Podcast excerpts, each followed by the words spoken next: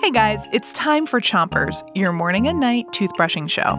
And tonight, we have another song for you. But while we're jamming, it is important for you to listen for the bells that tell you to switch sides. Start on the top of your mouth and make circles with your brush. Make sure to brush all around each tooth. Three, two, one, brush. What type of transportation you take depends on how far away something is. So that's what we're learning about today measurements for distance. Hey, Jasmine, are you coming to my birthday party this weekend? I am. I'll see you there. Are you walking or driving? Well, it depends on how far it is. It's a mile from your house. How far is a mile? Hmm, well, a mile is 1.6 kilometers. How far is a kilometer? A kilometer is a thousand meters. But how far is a meter? A meter is 3.3 feet. But how big is a foot? A foot is 12 inches. But how big is an inch? Well, an inch is like the same size as a quarter.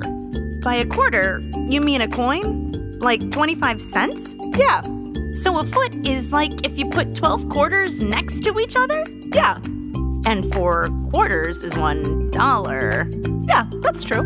So if you add up all that money, it means a foot is like three dollars long. Yeah, I guess you could say that. I'm just doing the math here in my head. That means a kilometer is like if you lined up 39,370 quarters. Yeah, that's correct. So a kilometer is $9,842.50.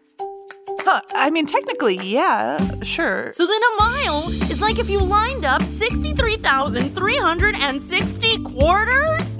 Yes, that's true. So a mile is $15,840. Oh, yeah, I, I guess you could look at it that way. I mean, it's not really the point. I, my question was, are you going to walk or drive to my birthday party? Well, if it's $15,840, It's a mile. I think I'll ride my bike. That's all for Chompers today.